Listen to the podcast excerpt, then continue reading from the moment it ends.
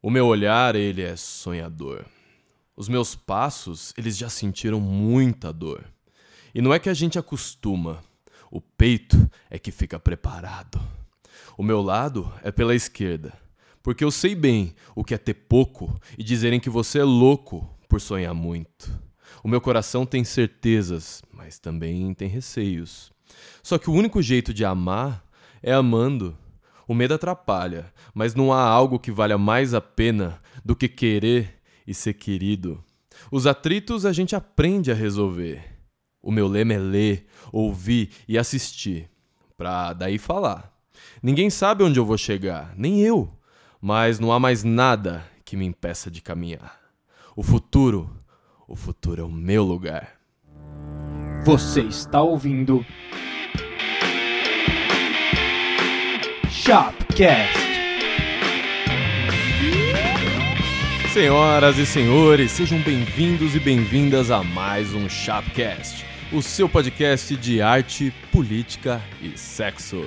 Aqui, sempre na companhia do Mago das Baquetas, arroba Gui Nakata, é isso mesmo? É isso mesmo. Aê, que grava, edita e faz a trilha sonora maravilhosa do nosso podcast. Aliás, hoje é aniversário desse parça. 29 anos de muita bateria e uns instrumentos meio loucos ali na percussão. Devo lhes dizer que agora eu não sou mais um morador de Santo André. Eu sou oficialmente um morador de São Caetano. São Caetano! Continua sendo o ABC paulista. Aliás, eu acho que eu sou a pessoa mais ABC dessa vida. Eu nasci em São Caetano, morei a vida toda em Santo André, estudei em São Bernardo e agora voltei para São Caetano. ABC. Toda criança tem que ler e escrever. ABC. Espero que a vida de todos vocês esteja linda, cheirosa e apetitosa. E agora vamos ao.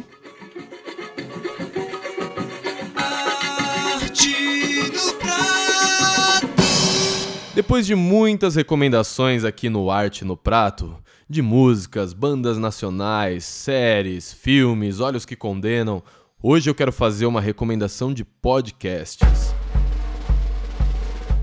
Eu comecei a produzir podcasts muito pouco tempo depois que eu comecei a ouvi-los. O primeiro podcast que eu ouvi na minha vida chamava Presidente da Semana, um podcast da Folha que se focou em contar a história de todos os presidentes que passaram pelo Brasil. Eu recomendo muito esse podcast. A narração, a narrativa dele é muito bem feita e ali em média de 15 a 20, 25 minutos para contar a história de cada presidente. De Marechal Deodoro a Jair Bolsonaro, esse é o melhor podcast que eu já ouvi na minha vida e foi o primeiro que eu ouvi na vida. O segundo podcast que eu quero recomendar para vocês é o Mamilos Podcast. Muitos já ouviram falar do Mamilos, talvez você ainda não tenha ouvido falar, mas ó, uma coisa eu te garanto. Não falta tema polêmico, só que por um outro aspecto. O programa ele é todo focado em construir pontes e não em destruir essas pontes, em construir muros. Então o Mamilos, ele faz você chorar, ele faz você rir, ele te emociona, ele faz você refletir. Tem um episódio chamado A Nova Família Tradicional Brasileira que eu recomendo muito, muito, muito. Eu chorei muito quando eu ouvi, tava ouvindo no carro e eu falava, meu, não acredito que eu tô ouvindo essa história. Recomendo Mamilos Podcast para vocês. Para quem gosta de acompanhar as notícias ali do dia a dia, existem muitos podcasts, mas o meu favorito é o Café da Manhã, também da Folha. Café da Manhã é apresentado pelo Rodrigo Vizeu e pela Magê Flores. O tema principal do dia anterior geralmente é debatido no Café da Manhã. Um podcast ali de 20 minutos, 25 minutos, em que de maneira descontraída você entende e fica sabendo exatamente o que está acontecendo no Brasil e no mundo.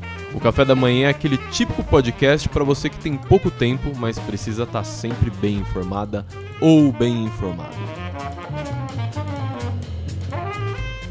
Por último, eu quero indicar para vocês o podcast mais demorado da galáxia. Esse podcast chama Xadrez Verbal, um podcast sobre relações internacionais, notícias internacionais, que dura mais ou menos, senhoras e senhores, de 3 horas a 4 horas cada episódio. É sério, não é brincadeira não. Dificilmente tem episódio de menos de 3 horas, eu agora não consigo lembrar. Ele é um podcast ótimo para quem curte o tema, né, história, noticiário internacional. Ele foca muito pouco no Brasil, praticamente nada. Então, para você que gosta desse tema e tá indo fazer uma viagem, tá indo aí, você pega duas horas de trânsito, então, ó, se você leva duas horas para ir pro trabalho, mais duas horas para voltar, você já consegue ouvir um episódio inteiro do Xadrez Verbal. Toda sexta-feira tem um novo episódio. Recomendo muito para quem gosta do tema. É isso, senhoras e senhores, essas foram as recomendações de podcast. E vocês que queiram recomendar podcasts para mim, que eu ainda não conheço, vai lá no meu Instagram, chapfábio, e fala assim: Porra, Chap, tem esse podcast aqui que eu nunca vi você falando sobre. É muito bom, é para dar risada, é para se emocionar, é para se inteirar do noticiário. Manda suas recomendações, eu adoro conhecer novos podcasts. Só mandar no chapfábio lá pelo Instagram. Agora vamos ao.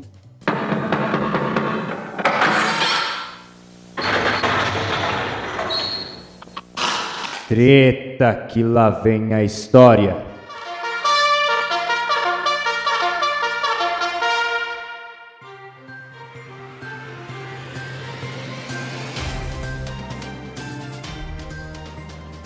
E essa candidatura do Luciano Huck, hein? O que, que será que ela representa? Bom, não tem ninguém ouvindo esse podcast que nunca ouviu falar do Luciano Huck. O cara é apresentador de TV há muitos e muitos anos mas não faz tanto tempo assim que vocês ouvem o nome do Hulk em outro contexto, o contexto político. Ainda tem algumas pessoas ridicularizando tal, mas ó, vou falar para vocês, essa é uma possibilidade muito, muito real. Em 2018, Luciano Huck ameaçou concorrer à presidência, mas pulou fora na última hora. E ali em 2018 mesmo, ele claramente não tinha as bases suficientes para concorrer a um cargo tão alto, tão importante. Só que as coisas estão mudando. O Hulk, além de patrocinar alguns movimentos políticos, ele está cada vez mais se posicionando como um, como um político. E aí vem o ponto-chave dessa fala. Onde que o Hulk vai se posicionar? Esquerda, direita, centro-esquerda, centro-direita, extrema esquerda, extrema direita? nenhum desses. O Hulk vai se posicionar ao centro. Mas qualquer centro, Chape? Não. Ele vai tentar se afastar dessa ideia do centrão, de Rodrigo Maia, blá blá blá, e vai tentar ocupar um espaço que outrora ele foi ocupado pelo Fernando Henrique Cardoso. Falando em FHC, é exatamente ele, o FHC, quem mais apoia uma candidatura do Hulk. Mais ainda, em muitos momentos rolou um papo de que o FHC romperia com o PSDB e fundaria um novo partido ao lado do Huck e outros figurões da política nacional. Como a gente sabe, o PSDB ele deu uma guinada ainda maior para a direita e o FHC ele não é exatamente um cara de direita, né? ele é um cara progressista, bem ali ao centro da política nacional. E esse partido que o FHC e o Luciano Huck podem fundar ele teria como conceito a ideia de centro radical. Radical na defesa da democracia, radical na defesa dos direitos humanos, radical na defesa de um Estado fiscalmente responsável. Guardem essa expressão, centro radical. A gente vai falar bastante dela no futuro.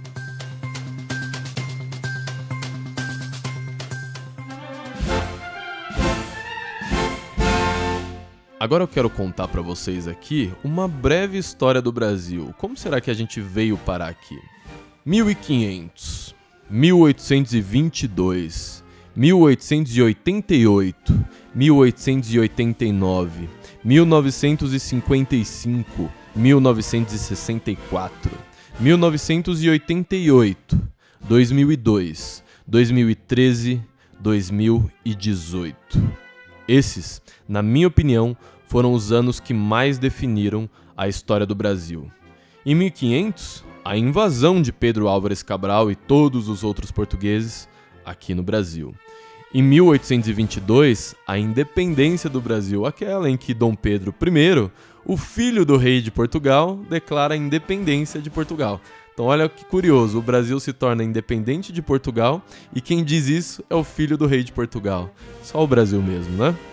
Depois, em 1888, a abolição da escravidão, que pode não ter sido um marco muito grande na vida dos brancos, mas foi um marco muito grande na vida dos negros. Poderia ter sido algo muito maior. Os negros poderiam é, ter sido encaixados no mercado de trabalho, poderiam ter começado a trabalhar, a ter os seus registros profissionais. Só que não, a gente teve, nesse momento da história brasileira, uma grande imigração de italianos, espanhóis, japoneses, alemães. Aquele fazendeiro que escravizava o negro, a negra, ele se negava a contratar essas pessoas depois. Então, em 1888, a gente tem a abolição da escravidão, porém não foi aí que o racismo terminou no Brasil. Aliás, o racismo nunca terminou no Brasil. Depois, em 1889, rolou a Proclamação da República. E adivinha só, a gente se torna uma república através de um golpe militar. Dom Pedro II era quem tomava conta do Brasil naquele momento, era o rei do Brasil. E aí o Marechal Deodoro, junto com outros militares, decide dar um golpe militar para proclamar a república no Brasil. Olha que maravilha, um golpe militar para a gente se tornar uma república. Depois, em 1955, vem o suicídio de Getúlio Vargas. Depois que ele passa anos e anos no poder, ele se mata para evitar um golpe militar. Só que esse golpe militar ele acaba vindo em 1964 e a gente sabe bem o que aconteceu lá, né? O AI-5 veio de bandeja, o AI-5, se eu não me engano, ele veio em 68. Basicamente, o AI-5 foi quando o Congresso foi fechado, acaba a liberdade de imprensa, a censura triplicou de proporções. Então, 1964 e depois 68, ainda na ditadura, marcaram bastante o Brasil.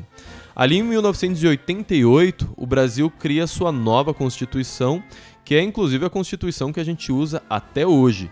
Foi sim um marco na história do Brasil. Inclusive, a Constituição de 88 é uma das constituições mais progressistas de todo o mundo. Vale a pena a gente pensar sobre isso. Em 2002, a gente tem uma guinada radical na história brasileira e a gente elege o primeiro metalúrgico na história brasileira, o primeiro trabalhador braçal da história brasileira. Alguns têm muitas reclamações com o Lula, eu também tenho as minhas, mas a gente não pode negar a importância da eleição dele para a história brasileira. Aí, passados alguns anos, chega 2013. Bom, eu não preciso nem falar o que aconteceu em 2013, todo mundo que está ouvindo isso daqui estava vivo em 2013 e bem vivo. Inclusive, eu fiz muito parte dessas manifestações, as de 2013 e 2014. Respirei bastante gás lacrimogênio, não tomei nenhuma bala de borracha, mas tomei algumas cacetadas aí. Só que assim, todos os amigos ao meu redor que participaram junto dessas manifestações, eles chegaram a tomar bala de borracha. E assim, ó, vou falar para vocês que a marca não é bonita não.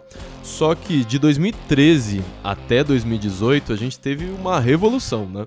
As pessoas saíram em 2013 nas ruas para pedir basicamente mais serviços do Estado. Então começou com o lance dos 20 centavos, pediram mais SUS, mais educação. Do nada, a gente vê se formar uma direita no Brasil que pede exatamente o contrário. Então começou com o papo de derrubar a Dilma, aquele papo de MBL, que vinham com um papo de menos Estado. Um Estado que não tinha que ser tão gordo, que não tinha que interferir tanto e tudo mais. É muito louca a mudança que teve de 2013 até 2018. E falando em 2018, a gente não pode negar também a importância da eleição do Jair Bolsonaro para o Brasil. Você pode não gostar dele, eu não gosto nem um pouquinho desse senhor, só que assim, houve uma mudança radical, uma quebra total do sistema no Brasil. Ele foi eleito inclusive com essa intenção, tanto dele quanto da população que elegeu ele, quebrar com o sistema vigente até então. Todos esses acontecimentos da história do Brasil, você vê que tem um intervalo bem longo, né, de 1500 a 2018. Muita coisa mudou, mas também muita coisa não mudou. Como será que vai ser daqui 100 anos, hein? Será que ainda vai existir Brasil? Será que ainda vai existir planeta Terra? Não sei.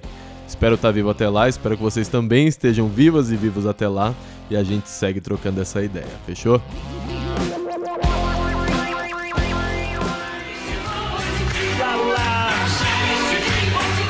O Bolsonaro conseguiu, minha gente.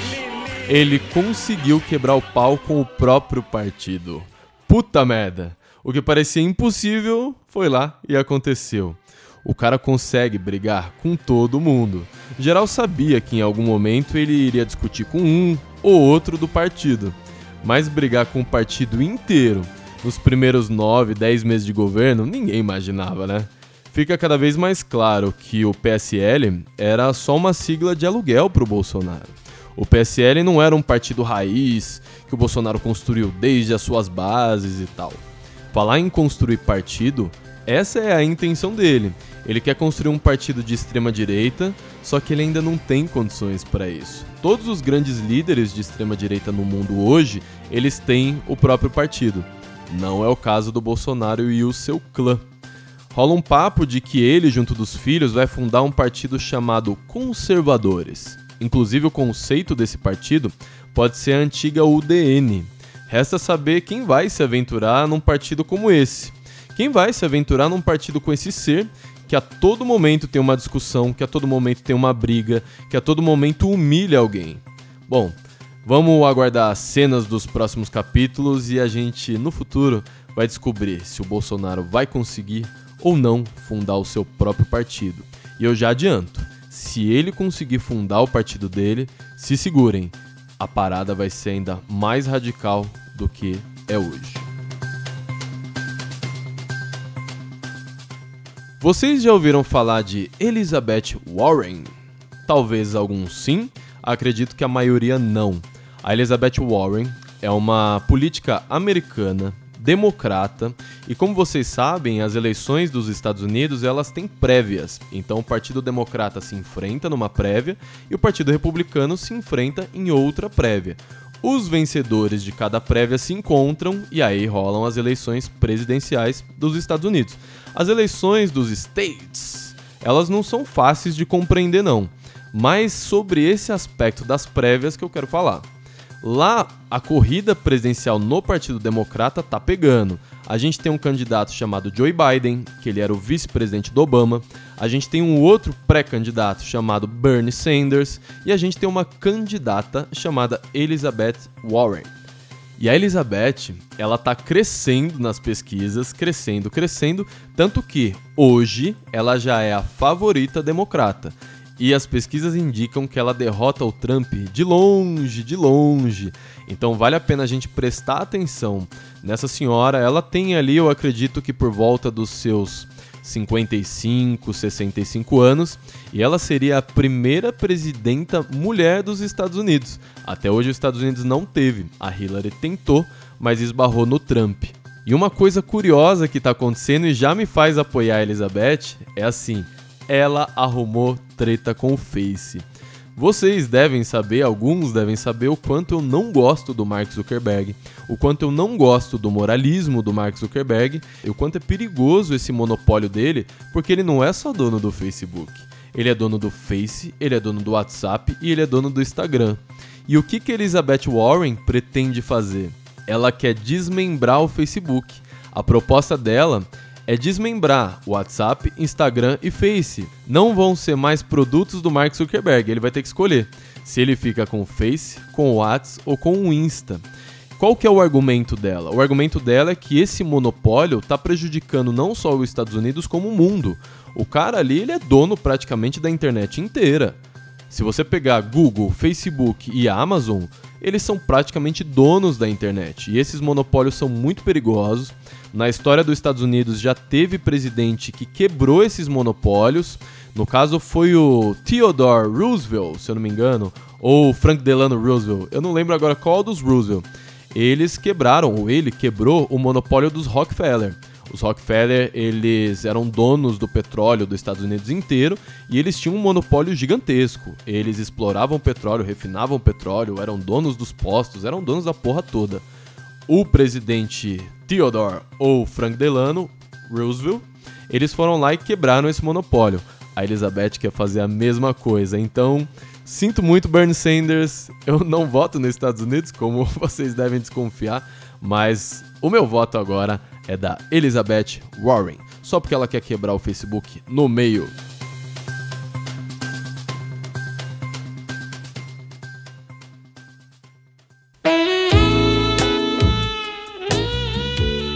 Geme que eu te escuto. Eu fiz uma enquete, basicamente, ali no meu Instagram, nessa última semana, que era para descobrir se as pessoas já tinham traído ou não. A enquete ela ficou numa porcentagem bem apertada. 48% das pessoas falaram que já traíram e 52% das pessoas falaram que nunca traíram. Mais ou menos ali umas duas mil pessoas votaram. E eu quero ler e debater com vocês aqui hoje alguns dos motivos das pessoas que já traíram. Vamos lá. O primeiro motivo ele é um pouco pesado, depois eu prometo pegar um pouco mais leve. A moça chegou aqui e falou assim: o cara era muito dependente de mim e ameaçava se matar quando eu falava em terminar. Essa é uma situação extremamente difícil e aí rola um debate, né? Eu e o Guilherme a gente estava falando aqui agora. O que, é esse negócio de não aceitar o término? A maneira mais fácil de você tomar um zilhão de chifres é você chegar pra pessoa e falar assim: não, eu não aceito esse término. E a maneira mais covarde é você começar a ameaçar, né? Ameaçar a pessoa, ameaçar fazer mal a você mesmo. Ah, eu vou me matar se você terminar comigo. Cara, você não vai evitar a traição fazendo isso. Você não vai evitar o término fazendo isso. A única coisa que você vai fazer é fazer esse processo todo ser muito mais dolorido. Então parem com isso, parem com essa coisa de não aceitar término. Se o cara quer terminar, você moça, tem que aceitar. Se a mina quer terminar, você cara, você tem que aceitar, cara. Relacionamentos eles têm começo, meio e fim. Muito pouco deles vão durar para sempre, a gente tem que aceitar, a vida é assim. Parem com isso, gente. Parem de ameaçar as pessoas, parem de se ameaçar, parem de provocar o caos nessa hora. Dá pra ser tudo muito mais leve, né? Tem um outro caso aqui que a mina falou. Ele não caía de boca. Acabei traindo, depois pedindo para acabar. E aí o que eu respondi, a resposta óbvia, né? Homens, chupem as suas minas. Cara, não adianta você ter nojinho da sua mina, não adianta nada. Você tem que curtir a sexualidade com ela como um todo. Óbvio, uma coisinha aqui você não gosta, outra coisinha ali outra não gosta, mas se esforce pela pessoa. É natural que a gente tenha as nossas preferências, mas você já perguntou pra sua mina qual é a preferência dela? O que, que ela gosta? Se você não chupar sua mina, se você não fizer alguma coisa que ela gosta muito, fatalmente vai acabar rolando traição. Óbvio que não é justo a pessoa ameaçar, ah, se você não me chupar, eu vou te trair. Assim como não é justo o cara chegar pra mim e falar assim, ah, se você não me der o cu, eu vou arrumar fora de casa. Isso não é o correto. Mas assim, vamos tentar ter uma sexualidade um pouco mais completa, um pouco mais vívida, com mais vontade, com mais tesão, para esse tipo de coisa não acontecer, entendeu? Existem muitas e muitas pessoas que traem, sim, porque não conseguem ter uma sexualidade completa.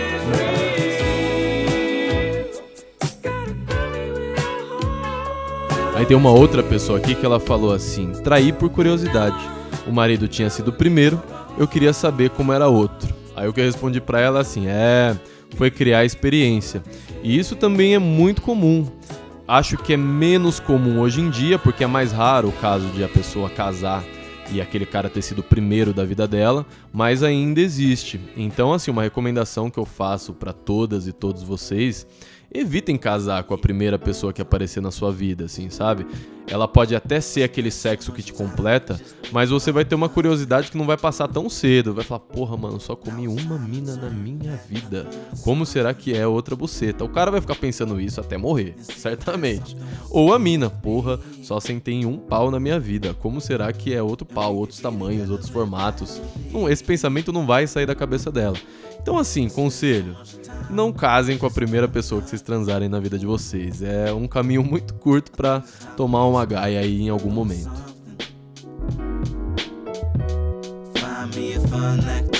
Shopcast.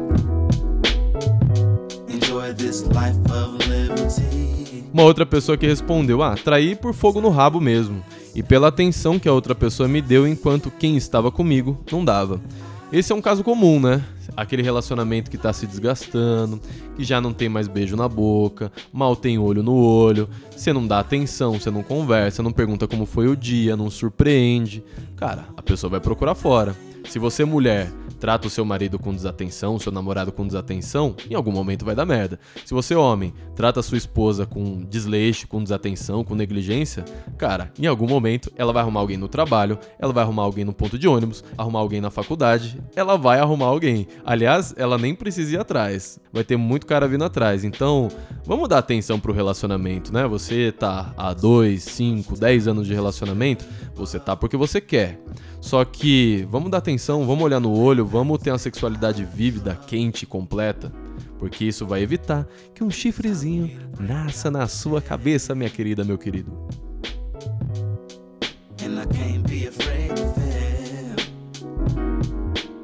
Tem uma outra aqui que respondeu uma parada bem forte. Ele me comeu tão bem com os olhos que eu desejei saber como era na cama. E ó, foi maravilhoso. A minha resposta para ela foi assim: carai. Tipo, é tipo aquele meme, né? Carai, Beridim. Porque assim, ela provavelmente estava sentindo que em casa já não estava mais rolando do jeito que ela queria, que é aquilo que eu falei no, na resposta anterior. O marido, o namorado já não olhava para ela mais, então o cara, meu, chegou e olhou para ela de baixo até em cima, olhou de um jeito em que ela não considerou ofensivo, então ela falou: pô, vou tentar, vou arriscar, vou ver qual é que é. As pessoas traem por muitos e muitos motivos. Mas uma coisa que eu garanto para vocês, a desatenção e a negligência a quem tá com você é o principal fator para dar merda. É claro que as pessoas também traem por tesão, tanto homem quanto mulher. Não caiam nessa cilada de que a mulher só trai quando ela está extremamente chateada e tudo mais, não é necessariamente assim não, viu? Inclusive vocês vão ver respostas aqui que são no oposto sentido disso.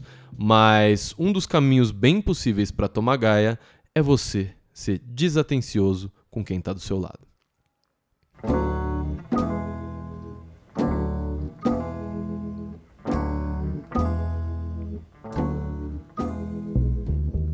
Tem uma pessoa aqui que ela falou uma parada extremamente absurda. Ela escreveu assim, ó: "Já quebrei as costelas do meu ex com uma vassoura, mas trair jamais. Não faz de mim melhor."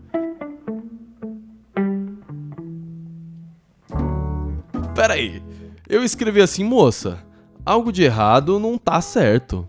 Na cabeça dessa pessoa, tudo bem bater no cara, quebrar a costela do cara com uma vassoura, mas trair não. Trair é imoral. Violência, tudo bem, mas traição é uma coisa imoral. Sério, não deu para entender muito bem o que essa pessoa quis dizer, mas essa resposta aqui foi a que mais atraiu mensagens. As pessoas responderam indignadas, outras rindo e, tipo, a maioria falando assim: What the fuck, my friend?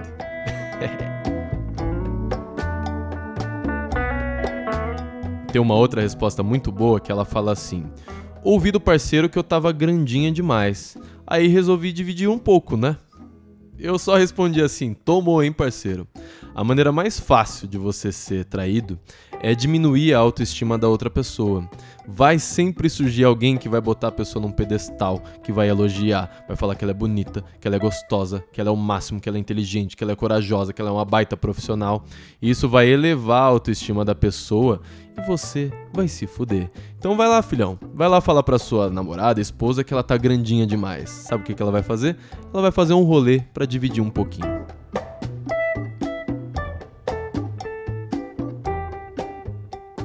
Tem uma resposta aqui que foi assim, ó. Da primeira vez, eu traí porque havia sido traída.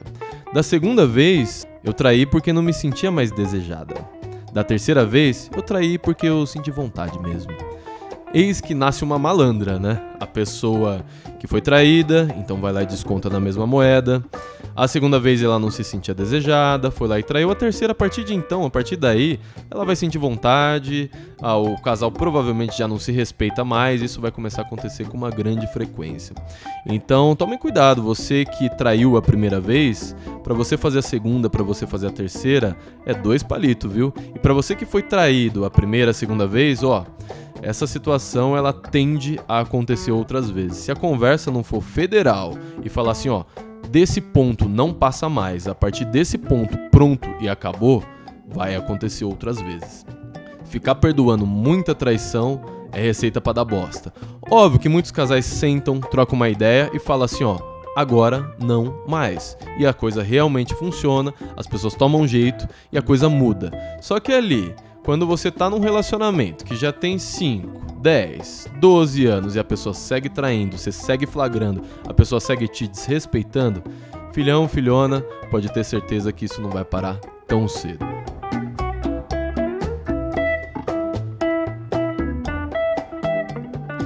Senhoras e senhores, esse foi o Geme que eu discuto, esse foi o Chapcast e a gente vai se despedindo por aqui. Quero agradecer a todas e todos vocês que ouvem esse podcast, recomendam esse podcast, comentam esse podcast. Eu adoro quando vocês mandam mensagem lá no arroba chapfabio pelo Instagram. Eu tô sempre divulgando por lá e eu prometo, meu povo, minha pova, que nos próximos podcasts, daqui um ou dois ou três no máximo, eu vou começar a distribuir ele também pelo Deezer, também pelo iTunes, também pelas outras plataformas. Isso daí antes de chegar no Chapcast 10, eu vou resolver essa situação e vou ter a ajuda do meu brother Guilherme Nakata nesse fluxo, porque a gente está adorando fazer esse trabalho aqui. A questão é que é mais complexo colocar no Deezer, é mais complexo colocar nas plataformas, é pago para colocar em outras plataformas, então a gente está tentando encontrar um caminho aqui, uma amarração para estar tá em todas elas, iTunes, Deezer, Spotify e tudo mais. Fechou? Muito obrigado, senhoras e senhores, e não se esqueçam que para vocês nos ajudarem a esse Chapcast continuar, vocês podem ajudar a gente pelo Padrim combr barra Chapcast. Você pode fazer a doação do valor que você quiser. Beleza? Muito obrigado a todos e todas vocês. Um beijo no coração e outro no coração também. Até mais. Você ouviu? Shopcast.